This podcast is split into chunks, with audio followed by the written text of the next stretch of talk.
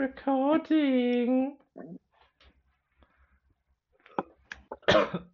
So, hello guys. Um, for Long time no see. a long time no see. It's been a while. It's been a week.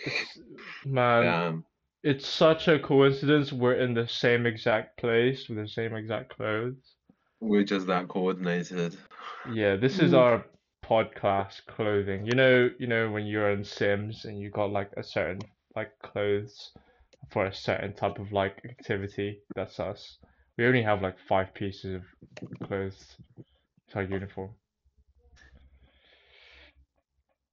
Are you sure? I don't know. I don't know about that. you never played Sims? No. So. Played the mobile is- version though. He is I, I didn't get the full experience. Yeah. What was that supposed to mean? I guess I guess Sims don't travel the Silk Road now. Not to my ends. But uh, anyway, um, this. Well, basically, we had to. Shall we? Shall we say why? why, why not? I don't know. I don't mind. I don't know. Shall we? All right. So basically, as in like, we had to record this back to back because there were some technical issues when we recorded last week, but it's all good. Um, but for this episode, episode two, I am going to be talking about the goods and the commodities that was traded on the Silk Road and how Hmm. that really shaped how the Silk Road and relations between different factions changed Yeah. over time. I thought you were gonna say the good, the bad, and the ugly. No, on I the Silk Road. that wasn't on my, my mind. But so well, I think the appropriate point to start is talking about silk. So although silk although it's called the Silk Road, silk is obviously not the main thing and not the most important. It is the most important, but it's on par with some other commodities that are just as important that was also traded on the Silk Road. Damn, you contradicted himself already. Nah. Hold on. Carry on. so, why was silk such a highly valued commodity? The Romans me. loved it. The Roman nobles. They they saw this stuff as like high fashion, you know, Balenciaga, bro. like Louis Vuitton type stuff. Only the richest could wear it. The yeah. of drip. This like, is the Gucci belt of you know, you know that picture So- of Chris, Christian Dior when um Yves Saint Laurent died. It's like that. but Yeah, he's they were wearing, all from China silk. at the time. Straight silk. Yeah. He was if you wearing want to silk. drip, if you want to drip, you need to buy silk. Like Yeah. that's how you demonstrate Mm. class, and that also speaks to your hierarchy as well, how high you are. Silk was very important Okay. uh, to the west side, and that is why silk is so highly valued. And because Mm. of this, there is sort of a trade imbalance because there was so much more stuff that the Europeans wanted from China compared to what China really valued what the Europeans were selling. It was just such a it was just such a good like it was like a net cash flow for China. They were just they had so much good stuff to sell while they didn't really need anything that important from the from the West. So they were just up for They centuries Yeah, Because- they they held the silk monopoly for like um from essentially the start of the Silk Road all the way till the I believe the fourth um century or the sixth century when yeah. Justinian uh, Justinian the first the Byzantine Byzantine emperor at the time did a little silk heist where they hired two monks that were, I think, that were actually originally like a subset of Christian. They pretend to be monks, traveled along the Silk Road all the way to China to steal the silk egg native to China, and then brought it back all the way back to the um, Byzantine and It- created a, a European silk monopoly, It, and that's it, what essentially ended the Chinese silk monopoly at the time. it, it's uh, the same as the Chinese. But I, I was just thinking like that the whole plan sounds like like a crazy like ass plan that's you know like a bunch of people just say after a night out. Oh yeah, we should just do. Oh yeah, lads, lads, we should just dress as monks and just steal Lads. the silk. Now lads, I got a plan, innit? Lads, lads. yeah, Let's go go on, plan. to- I think we should. Let's go to China and steal their silk. Let's go on a. How long was that operation? Like uh, two years, three. So Yeah, the operation to- lasted for a year, a whole year, I think. Um, so it was actually in the sixth century. So they had the Chinese had a silk monopoly for essentially, I think, eight centuries, Hmm, um, if I'm correct. Damn. it's a long time. yeah, um, so that Chinese didn't have a silk monopoly. Everyone was getting silk at the time. And that's when the Chinese porcelain became the main trading commodity that China was exporting.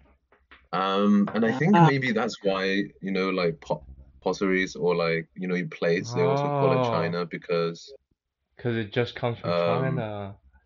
yeah, because they were making really, I guess, like really beautiful porcelains that the Europeans also liked. Yeah, and they Um, they called it China, the same as the food Chinese. Oh wow. That's crazy. Like China had so much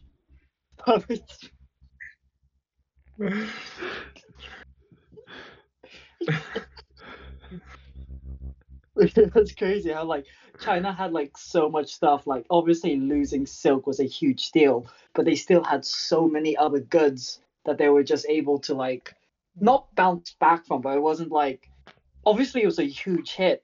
They still had they were still churning out stuff that like people still wanted, like porcelain and whatnot. Yeah, yeah. I mean, also bear in mind, even though they stole the silkworm from China and had their own, had their own little silk farm, Yeah. some people were still buying silk from China because of the craftsmanship and the technology and the techniques that Chinese had. It was just so much better still.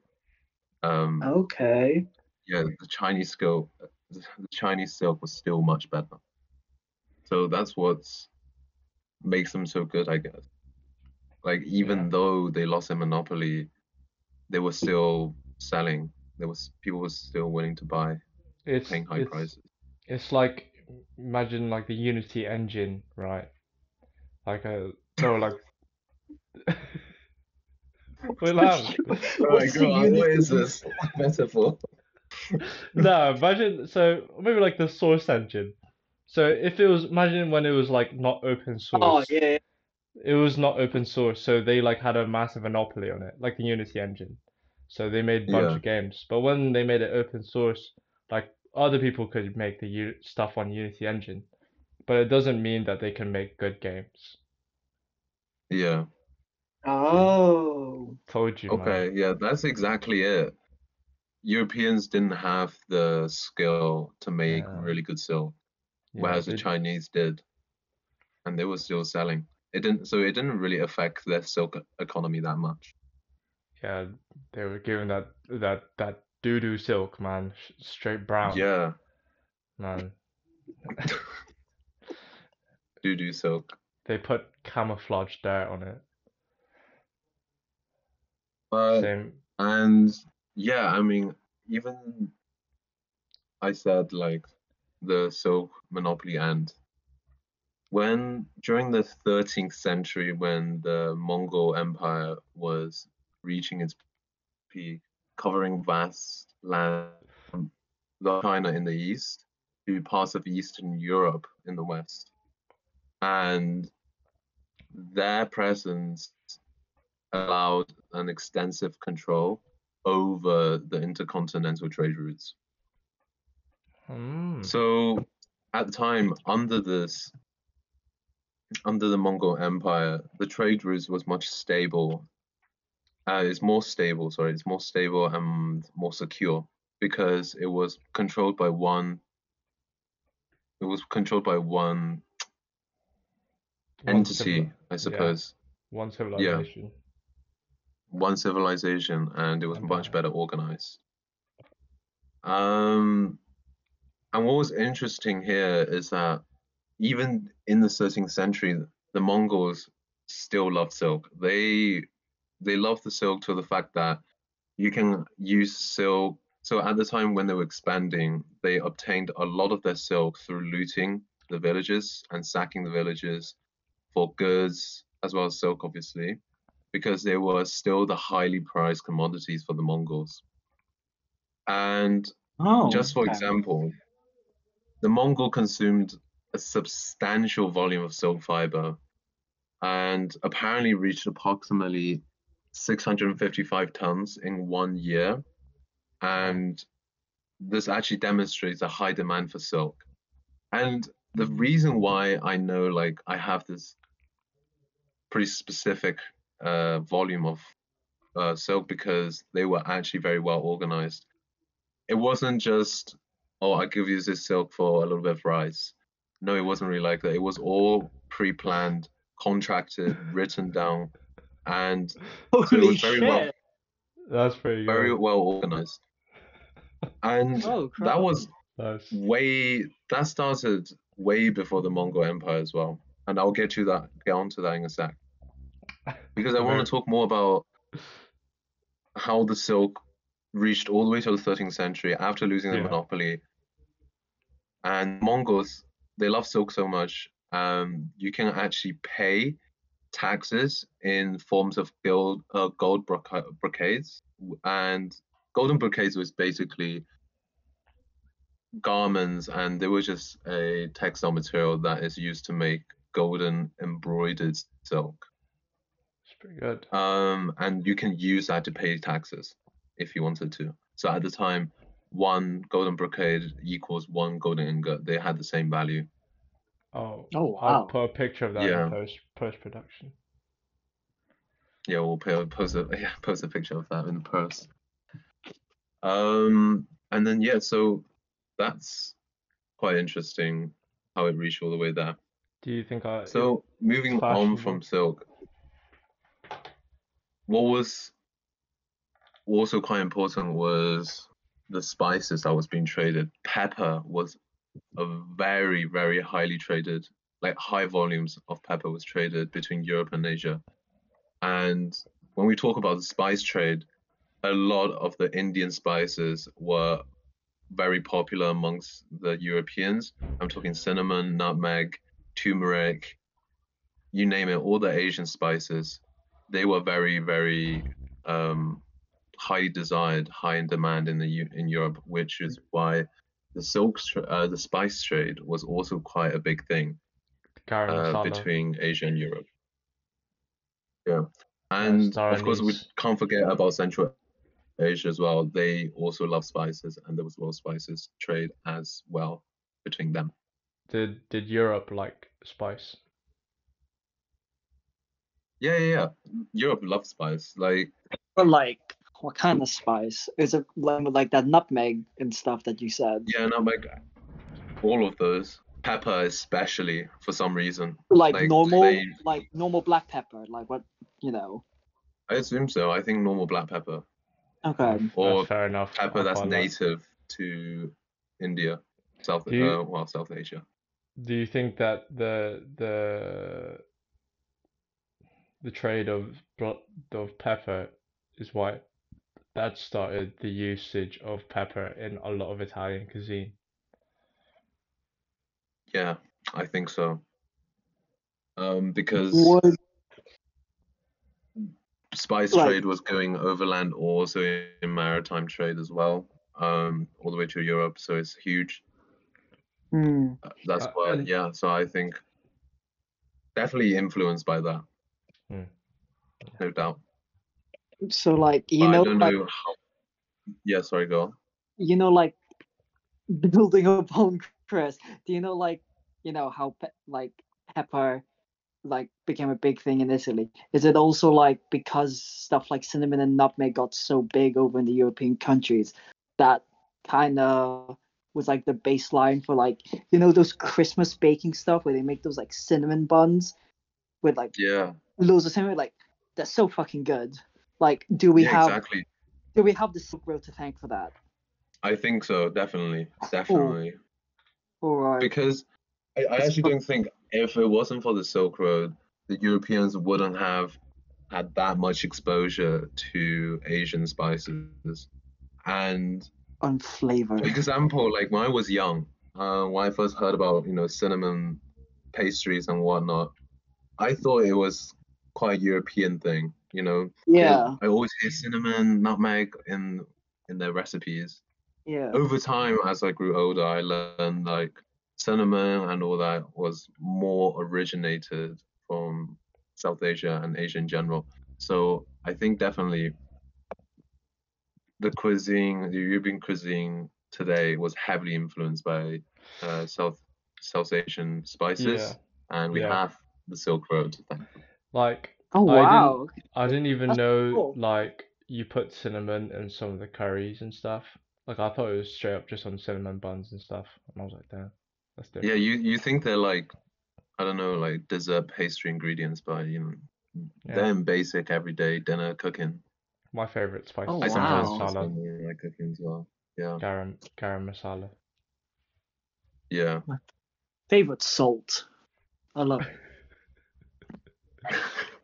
You know, um, actually, talking about salt. Uh, Oh, salt. no wait, way. sorry, Chris, what were you gonna say? No, yeah, I was just going to say, do you think that the the trading of spice was allowed over like a this this on on trade routes due to the fact that like like spice doesn't expire very easily, like it can go uh, quite a bit of time, especially in Yeah, I Mm. think Di- in that's one thing as well is that that spice is quite a very trade. easy. It's quite an easy commodity to carry. Yeah. You don't have to worry about anything. Um, like I know, for example, when the two monks who still stole on the Silk Road, uh, Silk Road, the silkworm, stole the whole Silk Road. Oh, no way. They just they just stole the Gansu corridor. What do we do? No, they stole my front porch. Can't do anything in Detroit. They stole my door, my jaded gate. Hey, How do I trade now? Where's the road? No. Holy crap, the Shit. Corridor is gone. Guys, the Um. Taklamakan Desert is just gone. It's not there. The monk stole it. Um, basically, when they were tra- when they were carrying the silkworms uh, back to Byzantine, uh, they were I think they were trying to keep it warm in, in a way because it was like they were just trying to keep it alive, keep it dormant or whatever. But actually, now thinking about it, that's a bit irrelevant to the point. but all I'm saying is that some other stuff is quite hard to carry. Porcelain, for example, I mean, they're really fragile and Mm. go through bumpy roads, banders. Uh, if you have some kind of conflicts, they're gone, and that's Mm. basically your trade gone. You know, your little, you know, a whole skirmish that you're doing, it's just all gone. Yeah, uh, I bet a bunch of them got cooked on the way to uh to where they were trying to get to. Yeah. Especially if it's a bumpy hill. spice man. was and to be honest the spice when the ottoman empire slowly blocked the trade between europe and asia spice was still being traded in venice i think because that was also quite a huge uh, trading point for spice. So you see, like even after trade were being blocked, they were still trying to find ways to get spice, and that's kind of speaks to how in demand spice is at the same time. Uh, comp- yeah, how important spice was to Europeans. Yeah. Um. So another import, another interesting things that were traded that were highly valued was with gemstones. Um. So, for Like- example, Chinese jades, Oh. just for one, as we all know. Yeah. Um, because the Chinese jades, jades you can find in quite a lot of places actually. Um, but especially Chinese jades were very rare. And they were like more green compared to other jades. So that's why they were highly valued. And yeah, and other gemstones I was trading are, are not from China. For example, lapis lazuli, uh, rubies, Minecraft. emeralds. yeah, all the Minecraft gemstones, they were on the Silk Road. For example, they not, and they were not all from China either. For example, lapis uh, lazuli was commonly found in Afghanistan, modern day Afghanistan. Oh, wow. And Um, Um, I, I know as well, like there's a lot of, there was especially so a trade route down to Southeast Asia because there was gemstones there as well. So Yeah, yeah, and they they had a lot of importance just because they could be used for decorations, for royal halls, for building, etc. And they were yeah, just very nice decorative piece that were in high demand. Hmm. Um, yeah, so those were quite important. I wanna now I wanna sort of talk about another thing that was heavily traded. That it, it's not what you think, but horses. As we said in the previous episode, um, the Han Dynasty has conflict with the Xiongnu, uh, nomadic tribe, and they had their own little beef. Over time, the Han Dynasty discovered these heavenly horses, they call it Tianma, um, from the Greco-Bactrian kingdom, which Mm. is Hmm. it's and that Greco-Bactrian Indian was basically like Hellenistic era Greek state, yeah, and it's essentially modern day Afghanistan, Uzbekistan, Tajikistan, and Turkmenistan, and I- some Oh, wow. parts of Kazakhstan, Iran, and Pakistan. So Yeah. you can already imagine it's quite a huge kingdom huge area. at the time. I so like that, all the stands I just mentioned, they were Greco-Bactrians. uh I And remember they had there's these um heavenly horses. yeah there there's and the um Chinese wanted them so bad that they fought for them. And well, not fought for them per se. Before that, they were actually trading silks for horses as well. So at the time, I guess like the silk was quite a huge trading medium, if you will, Hmm. uh, for anything. So yeah, and once they obtained the horses, they were powerful enough to start fighting against the Xiongnu nomadic tribe. So um yeah to, to that's add another thing that was yeah, go on. Yeah, I was going to add like so basically for a long period of time the Xiongnu um basically maybe not vassalized but um they basically asked China to pay tribute to Xiongnu like to give them gold and all these things just because they were so powerful at the time. So especially when they got horses um they basically reversed it and um they basically got the Xiongnu to start giving tributes to them.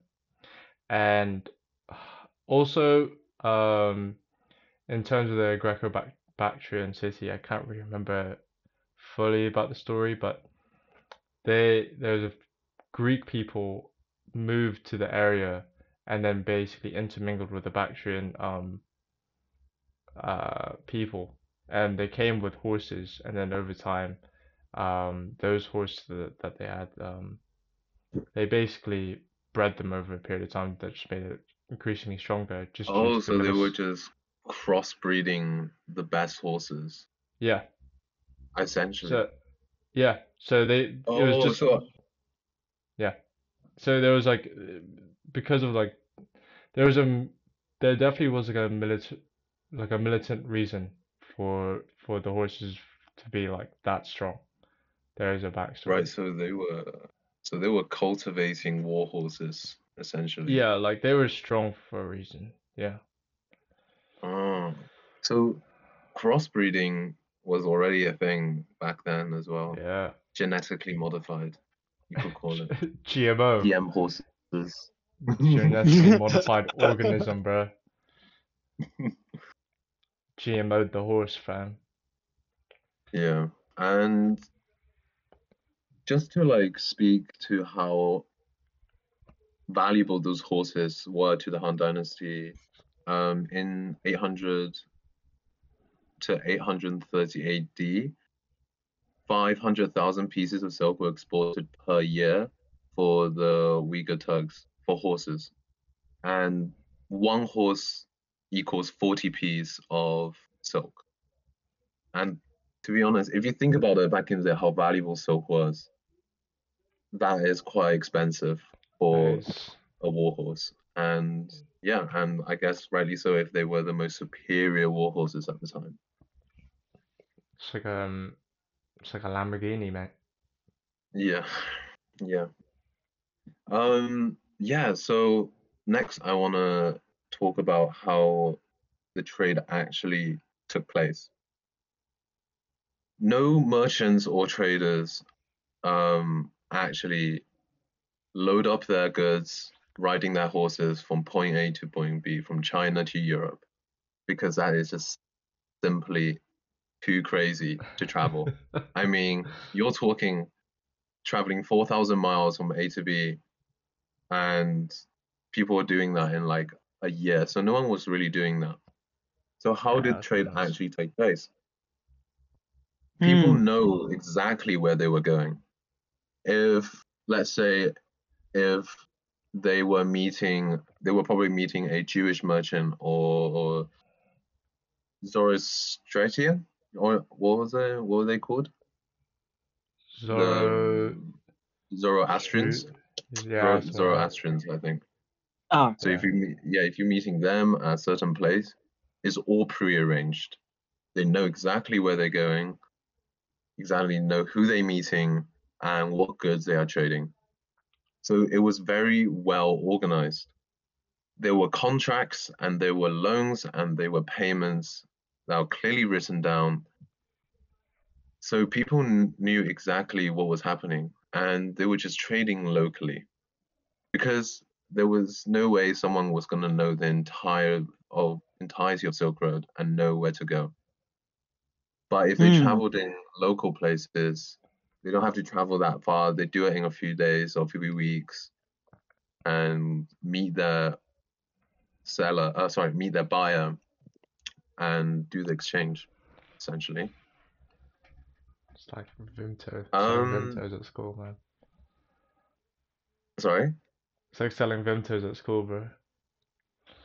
That was the real Silk Road. I had um, I had a friend. Well, I sorry, I had a, I guess a friend. Back in secondary, he was selling muffins, and we all called him the Muffin Man. Because every day, like, if you didn't bring your lunch, you know where he is. 50p for a muffin. Right, that's also yell for lunch. Bro, Yeah, look, this is how the Silk Road started. And they could make our own Silk Road. maybe. Yeah. Inspired. Yeah, bro. Come on, that's that's the silk of the Silk Road, the muffin, so bro. Yeah, so just to adding on to how well organized the Silk Road was, Caravansaries, caravansaries, yeah, were built on the trade routes um, in Anatolia to serve caravan traders, merchants, and the animals. Um, so they were so those merchants and traders can stay in those caravans caravansaries for up for free up to three days, and they were provided with food, healthcare, and accommodation. And sometimes even the poor can like get shoes from them as well. So it was very accepting of everyone. And yeah, so it's quite a nice community almost. So the caravansaries are also also strategically placed um, within good dis- distance from each other. So normally like 25 to 40 kilometers from each other. And they also served as military stations, royal guest houses, prisons, place of refuge, and religious meeting points as well. Sound like and Holiday that- Inn. Yeah. if you want to go for a conference meeting, it's just get one of those caravansaries. You book those. But Travelodge. But Airbnb. talking about that though, caravansaries were like very important in cultural and religious influence as well. How it spread Mm. and how people come together and reach the same thing, talk about the same thing, and then slowly spreading them outwards towards other places. Is there any ones that are existing at the as of this moment? Do you would you know? Um, I guess at the time, Okay. Zoroastrian, Zoroastrianism, Christianity, Buddhism, and also Islam were all like really important religions that was being spread at the time, and that is why of uh, why Central Asia and Middle East have such a big Islamic influence, and parts of like on the west side of China also have a lot of Islamic uh, influence as well Hmm. and we'll get onto that in the next episode. But also, Buddhism was spread from India all the way to China, and that was quite a huge religion that was being spread at the time. But yeah, so that was sort of like giving a snapshot of how well organized the Silk Road was. It wasn't hmm. just someone load up their stuff, go to this place and set up camp and hope someone will buy it. It was they know who the buyer is and where to go, where to meet. So very well organized. As Yeah. you might So- not have heard. Yeah. Target audience. So I thought that was an interesting thing why Yeah. I discovered that. I mean, Yeah. especially so. Sorry, carry go on. Uh, like, cause you know, you said like they know who the buyer is, they know where to go and like who to meet and what to sell. But like, obviously, communication is a lot different back then. How did they know? Like, how did they even get in contact with like an Arabian buyer? Like, oh, honey, I have to leave in like five days. Just me and my Arabian market Yeah, friends. There's no, there's no, So, there's no like, Facebook did that even- Marketplace. yeah, exactly. So I'll give it to you for five a I quid, mate. assume Laugh, fuck off.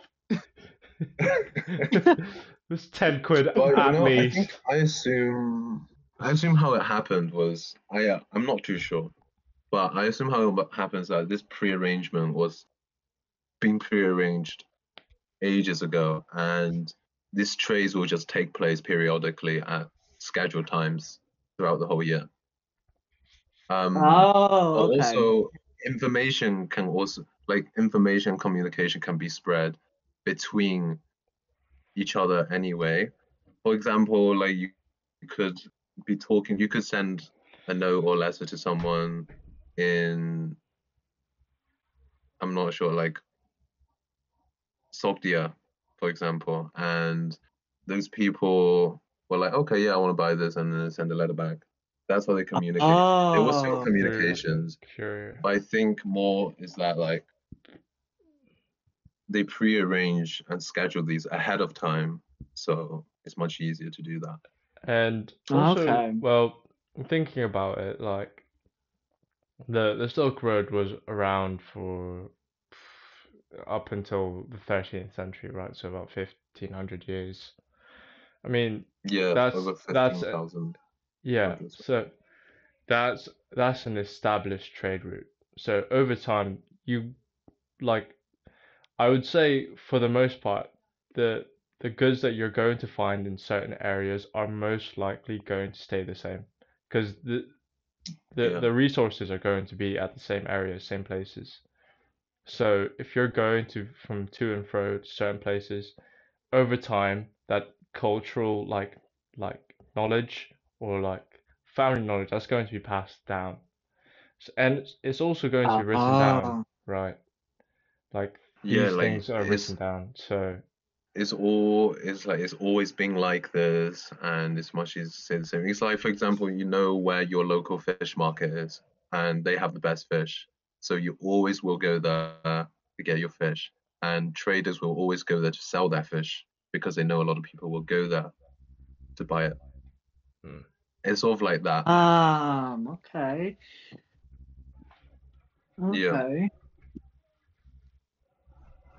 But I mentioned Sogdi, Sogdia earlier, which is actually quite important. Which leads me to the next, uh, my next point, Sogdi, uh, Sogdians. The um, the Sogdian language was quite an important language at the time because it was referred as a, a lingua franca, if I'm correct. And what that essentially means is a bridge. Sorry. Ligma, you say? No. nah, I'm not. I'm not saying anything. I'm not saying anything. Ligma Franca? Who's Lingua. Frank? Why are you looking at him? Why is he ligming my Franca? Nah, Chris is still stuck in 2016. I think. um, these Sogdians, who they sugging off? She licked.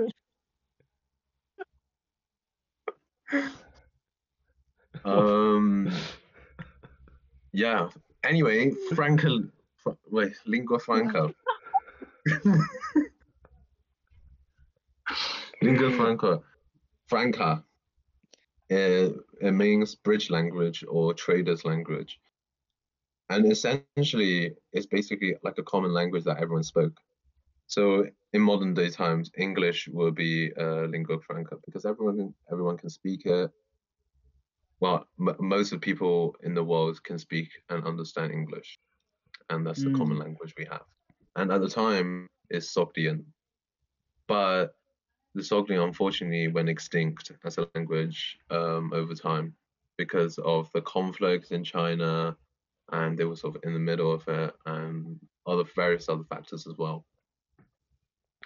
Um, so the Sogdians they had a sort of quite good relation with the Chinese. They lived in Imperial China during the Tang Dynasty in from about 600 to 900 AD. And for reference, at the time, the Western Roman Empire had fallen and the Byzantine Empire started, well, continued to thrive into the east. And the Vikings were raiding across Europe. And that was sort of the timeline uh, when the Sogdians Okay. were sort of like thriving as well. Um, Um, they integrated well with the Chinese people uh, because they were also major traders and middlemen along the Silk Road. Unsurprisingly, though, the Sogdians who lived in China still spoke Sogdian because, as I said, they are lingua franca, but also they wanted to preserve their culture and their community, even though they lived in Mm. China. So the Chinese started employ Sogdian Chinese translators. And mm, if you think about it, if there was a need to em- employ translators, there was such a huge community of Sogdian in China and there's so much trade that was happening uh, within them that they needed more translators um, to Right. complete the trades. So yeah, and could you explain what lingua franca means as well for everyone? Mm. no, I'm not gonna.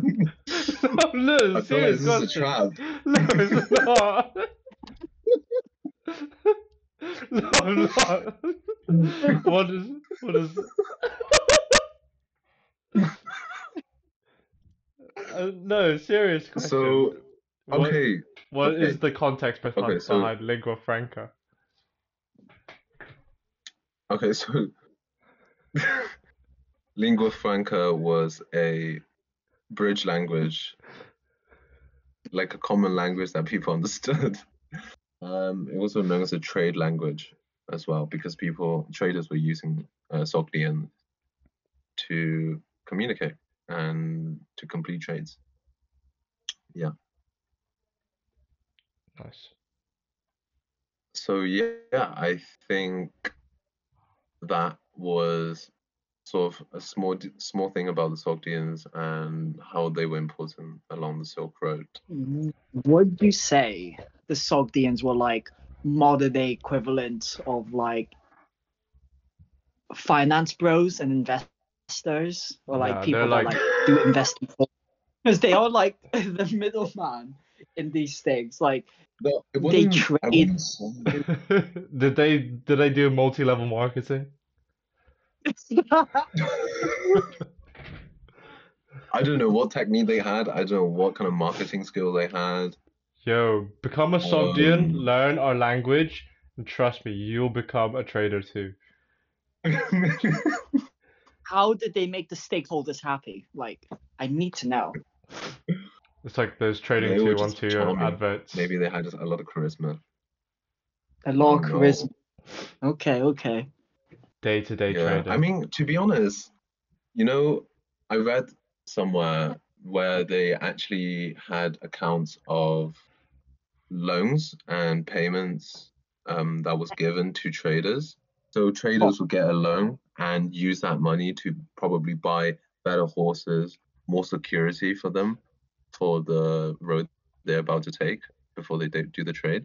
And there was sh- also contract that said there was like late shipment fee and all that stuff. I was like, there's no way they also had these sort of like clauses in the contract where like if the shipment was late, you have to pay extra fees, blah blah blah. it's like next day delivery Right. Amazon. yeah, That's so great. So like so they were sort of like banking on that the trader was smart enough and didn't cheap out, you know, didn't cheap out and buy better security, buy better security. Hmm. and That's hopefully get insane. their goods to you. Yeah. Would you say um, giving out loans is a form of capitalism? Yeah. Because I feel like capitalism is the idea of that you're betting that you will make more money in the future. And that's what a loan is. No? Uh, I mean, I guess. I mean, I guess. So you could call the Sogdians finance bros in that case. They're the They were first the finance HS. bros of the Silk Road. They're Yeah. HSBC, bro. Lloyd's TSB. Yeah. Uh, I think another point to mention is that the well organized trade trading plans also speaks to how um well how how well organized it was speaks to how well the supply and demand was.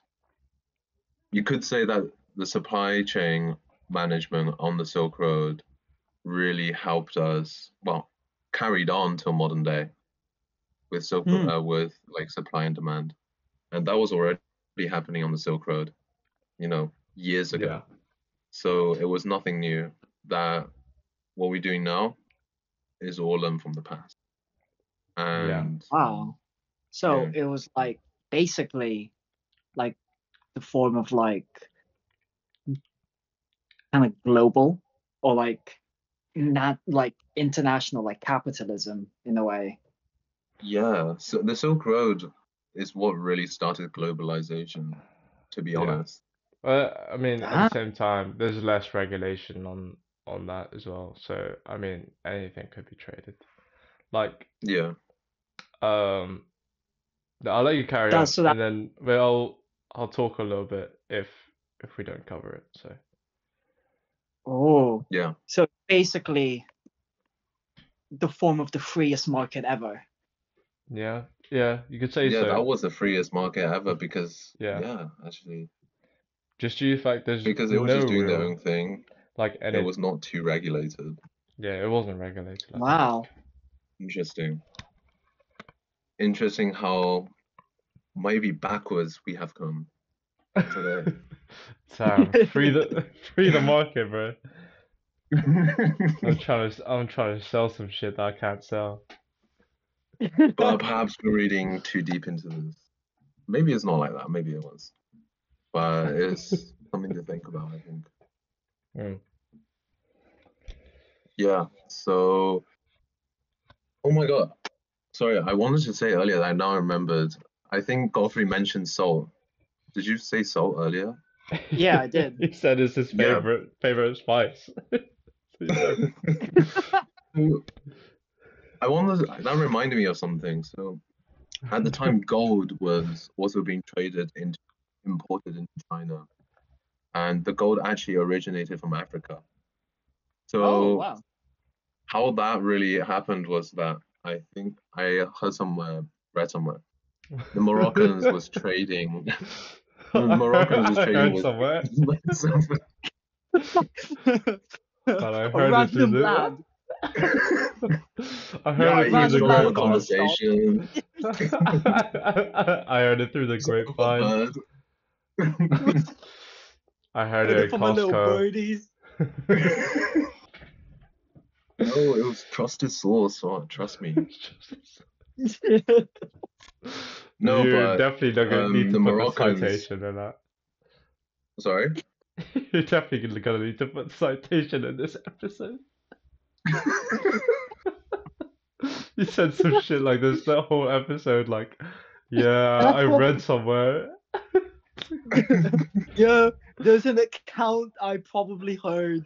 Um, I think I remember something I don't really know. But Yeah. besides all this, I actually did hear this from a different podcast. Oh, okay. oh, okay, Yeah. okay. Should have said I also that. read up on it. Should have said that from. person.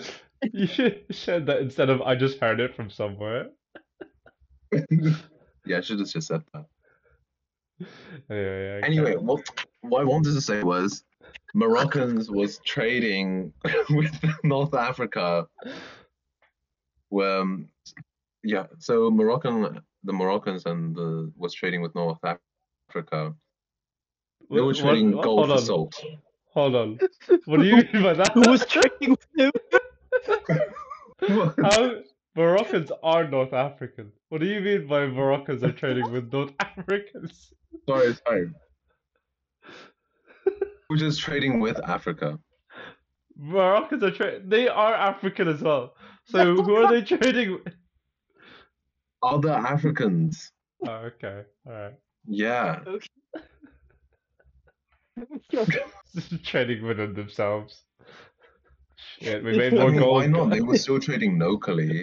But like anyway, infinite, there was a lot of gold in Africa. infinite and gold Moroccans were trading salt uh, for gold. Oh, okay. Oh, They were just trading bags of salt for gold.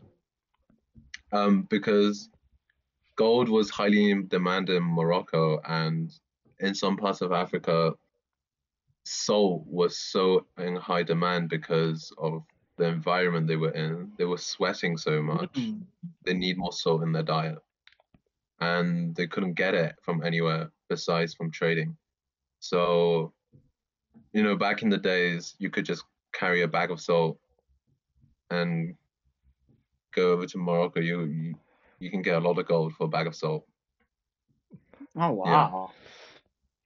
I mean, yeah, yeah. Yeah. So I think sort of to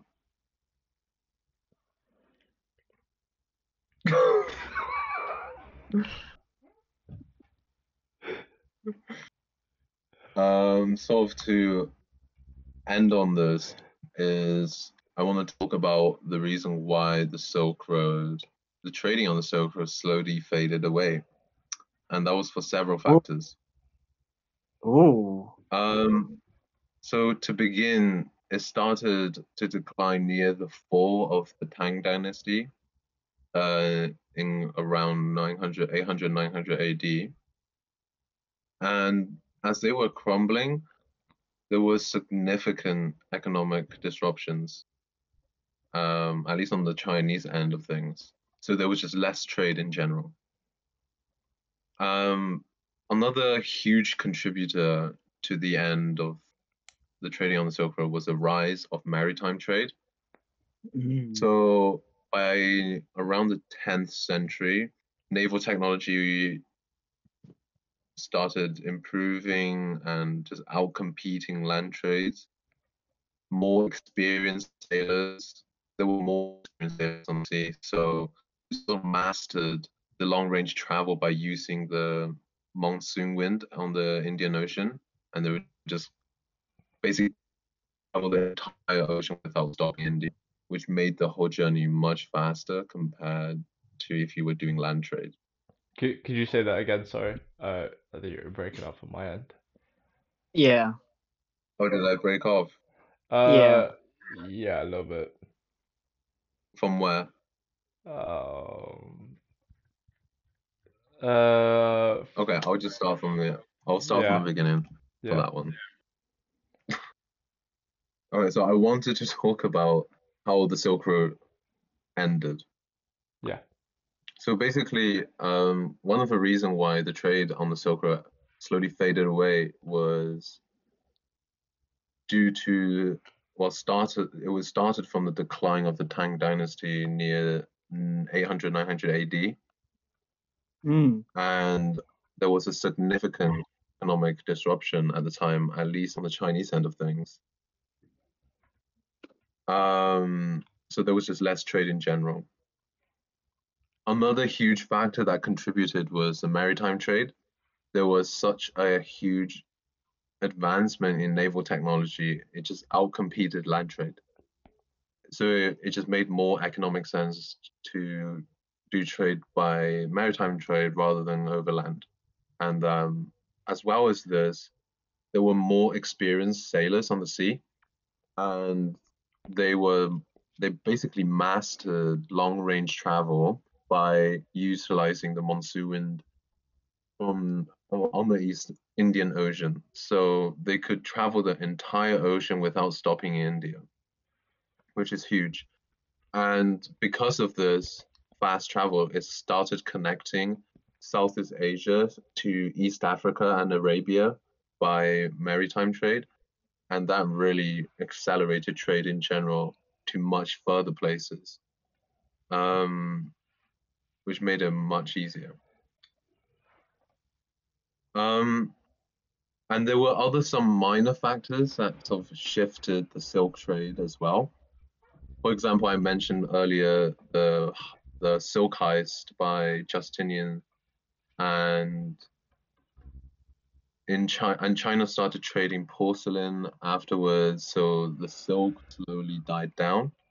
So at that time, it was more economical trading by sea, so silk trade slowly died, and Hmm. land trade in general slowly faded away as well. And another huge reason is the rise of the Ottoman Turks. When they captured Constantinople, Constantinople, um, as we all know, that was a huge trading hub at the time between Eu- Europe and Asia. The capture of that the capture of that um, stopped the trade between Europe and Asia, and also they started blocking the trade route, pretty much shutting down the whole trade route between Europe and Asia, which some people believe prompted the age of discovery from the Spanish and the Portuguese, the discovery of America and European exploration as well. Do you know do you know why they they did that? Why why the Spanish start what ages is just No, no, the the the Ottomans, like why did they like disrupt the trade routes? Um, mainly because they wanted to sort of like have a huge control of the trade route, I think, and just completely stopping Europe from getting anything um, from the east. Mm. Um, I think there are more to that though, um, but I'm not too sure. May- Maybe a possibility But- is that yeah, con yeah, controlling the trade route, like how nearly everything that comes from from the from the east basically goes Yeah. through the Arab either through the Red Sea or overland through the Middle East. So controlling that entire thing would mean like a massive cash grab if they put insane taxes on it. Like they everything would have to go through there. So Yeah. Yeah, exactly. So, and I don't think they completely stopped all the trade, but they did significantly reduce the amount of trade that happened. Um, but this often is quite a misconception, though, how the Ottoman Turks sort of stopped the trade and prompted Age of Discovery, because the Portuguese and Spanish already had intentions t- to explore around the world and try to find new trade routes, and they didn't want to rely on, you know, just one that one land route that is being controlled by the Ottomans. So, well, at the time it didn't even happen, but it, they didn't want to just rely on one trading hub for the entire, you know, Eastern commodities to come through. They wanted to Uh, see other stuff, yeah. Uh, and and to add and that's why, that, yeah. Yeah, So and and add to add on to that, like the same time, like the Holy Roman Empire, the French like Empire, and al- also the British, like most of mainland Europe, like there was a considerable amount of like civilization and large kingdoms growing at that time. So in terms of Spain and Portugal, rather than looking inwards, which would be an uphill battle, like yeah, going around and making their own trade routes um, around was basically the best possible um, option for them at the time. So uh, yeah, it, there were other factors. It wasn't that, which is obviously the part of the misconception. yeah. So, yeah, so I think that's pretty, that's pretty much it because Yeah. I talked about a lot of the um, important stuff and the highly valued communities that was traded on the Silk Road.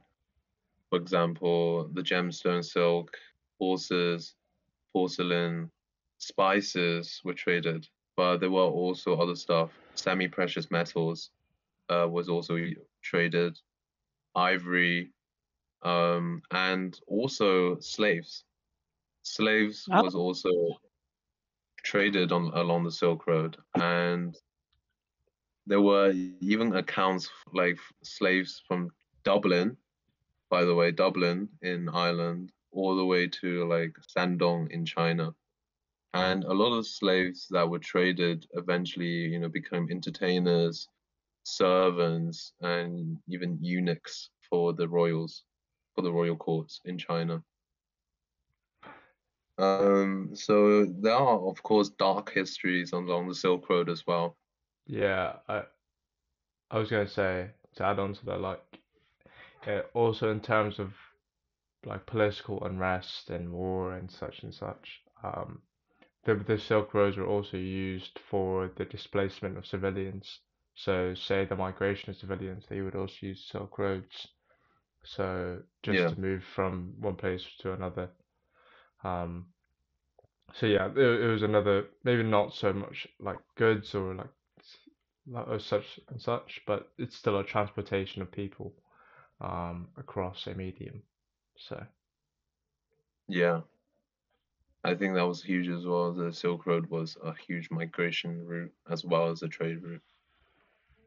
And in fact, this the spread, the migration of people also probably was a reason why the Black Death was also spread along the Silk Road. There were Hmm. so I don't know if people know this, but the Black Death was actually originated from China. Oops. damn, Like, damn, second time in a row now. damn. They go for the trilogy soon. Just give it a few, two, give Are they two gonna repeat? but the yeah, goat? so The goat of diseases? Twitter thread. but yeah, as we all know, like Mm. how disastrous um the Black Death was, and they actually Hmm. started from China just through the Silk Road from just a spread of people. Oh wow. So yeah, that was in a way traded on the Silk Road. People was just going across, you know, breathing on each other, coughing on each other, not wearing masks. oh. Yo, I'll give you some rice if you send me the bubonic plague for real, bro. This client's late on the payment. What happened? The bubonic plague got him. it's, like, it's like, be here sharp, or else I will give you the bubonic plague. It's like, no, I missed it by 10 minutes, please.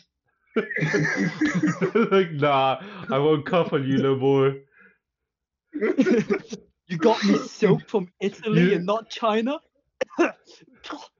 Fuck you. Consider our relationship finished. you don't deserve the bubonic plague. What do you want, cowpox? or fucking. I got all the diseases. yeah.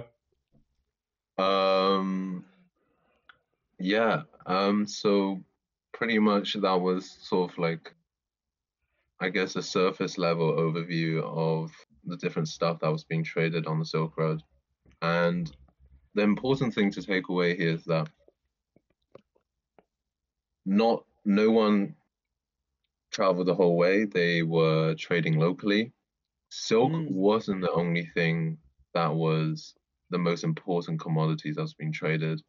Other stuff that you might not thought of, like pepper, um, what was I say? Pepper, horses, people, diseases, and porcelain as well. So Why Just you so this and shit. Emphasis. Oh, what did you say, pepper I'm by just itself? saying. I'm just Pepper. saying, like, people. yeah, pepper. It's like pepper is a pepper is a standalone spice, bro. You said pepper and then like five five things later, then spice. Shit. Is that the first thing as well? Shit. Silk, then pepper, bro. Those were the two No, main but it was important, like, even, even, oh, I didn't even mention, like, exotic fruits, like rhubarb was actually regarded as a very highly, like, very high in demand rhubarb. And exotic Rhubarb? animals as well was being traded. Yeah. Wait, what was uh, the Yeah, just song? What did the us some song? facts What was the song in language again? Just a just just a trade language. Alright, anyway, yes. Um, shall we end it? Yeah. So yeah, that was sort of an overview of what was being traded on the Silk Road. And yeah, so those are sort of like the important facts to take away. But also a lot of the trade took place on maritime trade. Not a, like if you really think about it, it was more economical, it was just faster. So it was just better to trade through the sea. And then yeah, Yeah. What was um, yeah. yeah, go on. Yeah. What was Okay, uh, some of what was some of go on. the spice?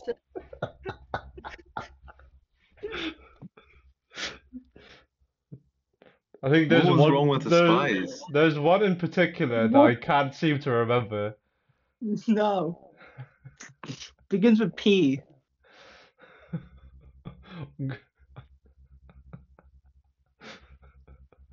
Pepper.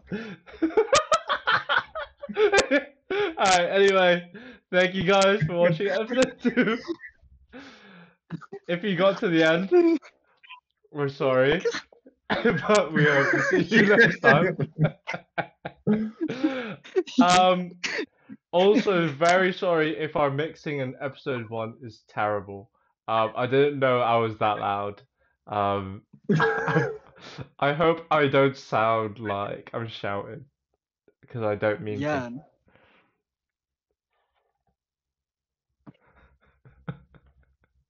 But yeah, okay. Alright. Bye. Bye. See ya. Bye. Yeah.